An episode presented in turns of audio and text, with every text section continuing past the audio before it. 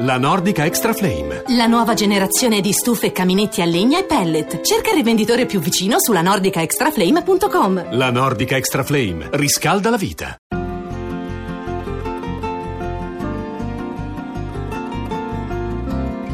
In viaggio con Francesco.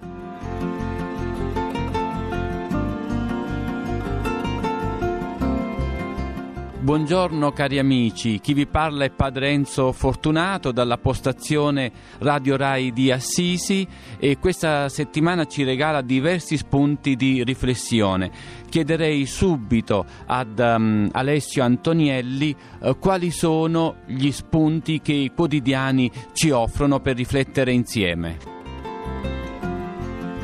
Buongiorno, buongiorno a tutti, buongiorno Padre Enzo. Questa mattina siamo voluti andare insieme con Papa Francesco a Bologna e tutti i giornali hanno riportato quello che è stato il discorso del Papa incentrandolo principalmente sulla buona politica. Ma io andrei a sentire alcune parole che il Papa ha detto a Cesena.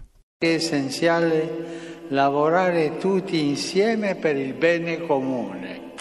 E questa è la base del buon governo della città necessità per la vita della comunità della buona politica, non di quella servita alle ambizioni individuali. Beh, intanto mi pare che il Papa non è nuovo a questo tipo di eh, indicazione, anche, eh, diciamolo chiaramente, di rimprovero verso la classe dirigente che sembra eh, fregarsene del, dei dolori, delle ferite eh, dei cittadini.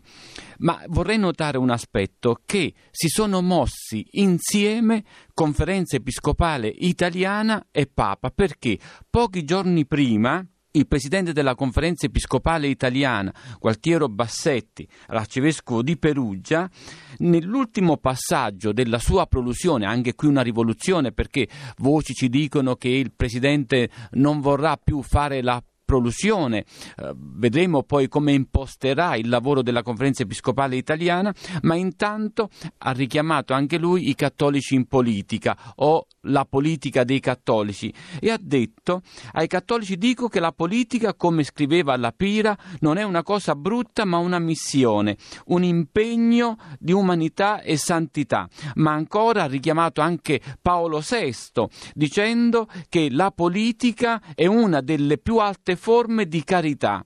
E poi vorrei aggiungere che eh, il Presidente ha toccato un tema molto forte. Non esistono i cattolici della morale o i cattolici del sociale. È chiaro il riferimento qui ad essere paladini dei migranti e poi condannare la cultura della vita o viceversa essere paladini della cultura della vita e fregarsene dei migranti. Eh, sono questioni molto forti queste, ma ritorno al cuore delle indicazioni che ha dato Papa Francesco cioè una politica eh, brutta, una politica animata dalla corruzione e la necessità ecco, di una buona politica e di un buon governo. Io vorrei sentire uno dei massimi esponenti del, um, della compagine politica attuale, la ministra Valeria Fedeli, che guida il Ministero dell'Istruzione, dell'Università e della Ricerca, quindi eh, una parte importante del nostro Paese eh,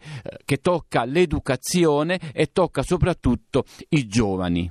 Ministro, sì. che cosa significa per i giovani la buona politica? Per i giovani significa impegnarsi nel sociale, avere una relazione positiva nella propria realtà con le persone, a scuola, con gli insegnanti, con i propri familiari. Comunque significa per loro riuscire ad avere dei buoni modelli di comportamento da parte anche di chi ha responsabilità pubbliche, cioè dei politici. L'altro tema che il Papa ha toccato è quello della corruzione che non lascia crescere la civiltà. Assolutamente vero la corruzione impedisce il, la convivenza civile e democratica rispettosa delle regole economiche, dei diritti e delle responsabilità.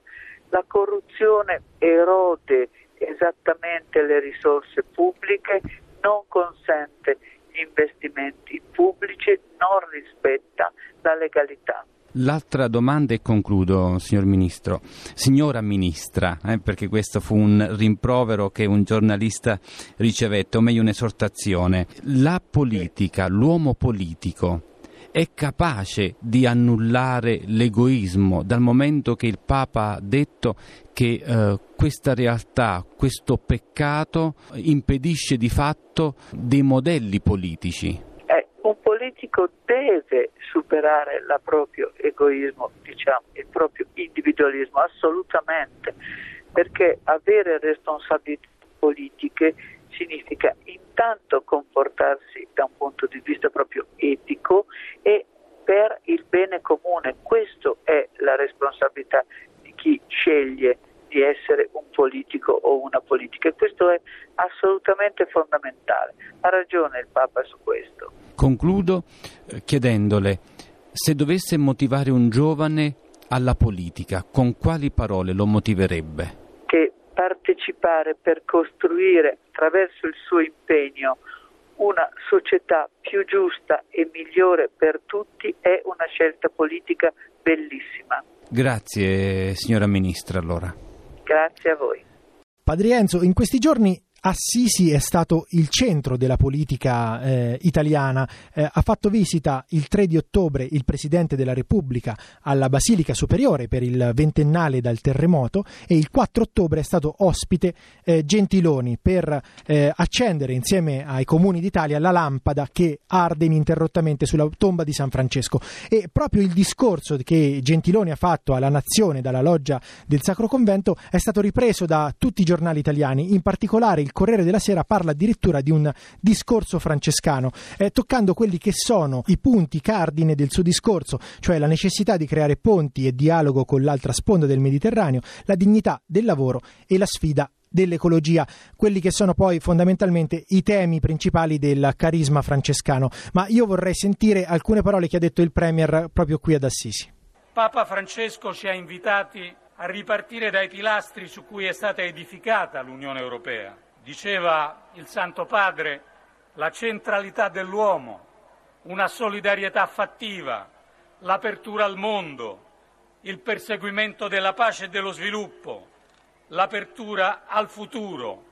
Centralità dell'uomo, apertura al futuro, mi sembrano eh, temi che fanno eco al grande discorso del Papa per una buona politica e un buon governo un discorso, voglio ricordare, Padre Enzo, non facile, perlomeno in un clima non facile per il Premier, dato che proprio il 4 ottobre al Senato si stava votando per il DEF e eh, alcuni giornali, come ad esempio l'Huffington Post, hanno titolato La paura dell'incidente di San Francesco, che poi alla fine non c'è stata perché il DEF è passato dal momento che ci troviamo ad Assisi e tu Alessio hai sottolineato i titoli dicendo discorso francescano, io vorrei ritornare ad un famosissimo discorso francescano, più che discorso una lettera di Francesco ai reggitori dei popoli, cioè a coloro che ci governano, cioè alla politica.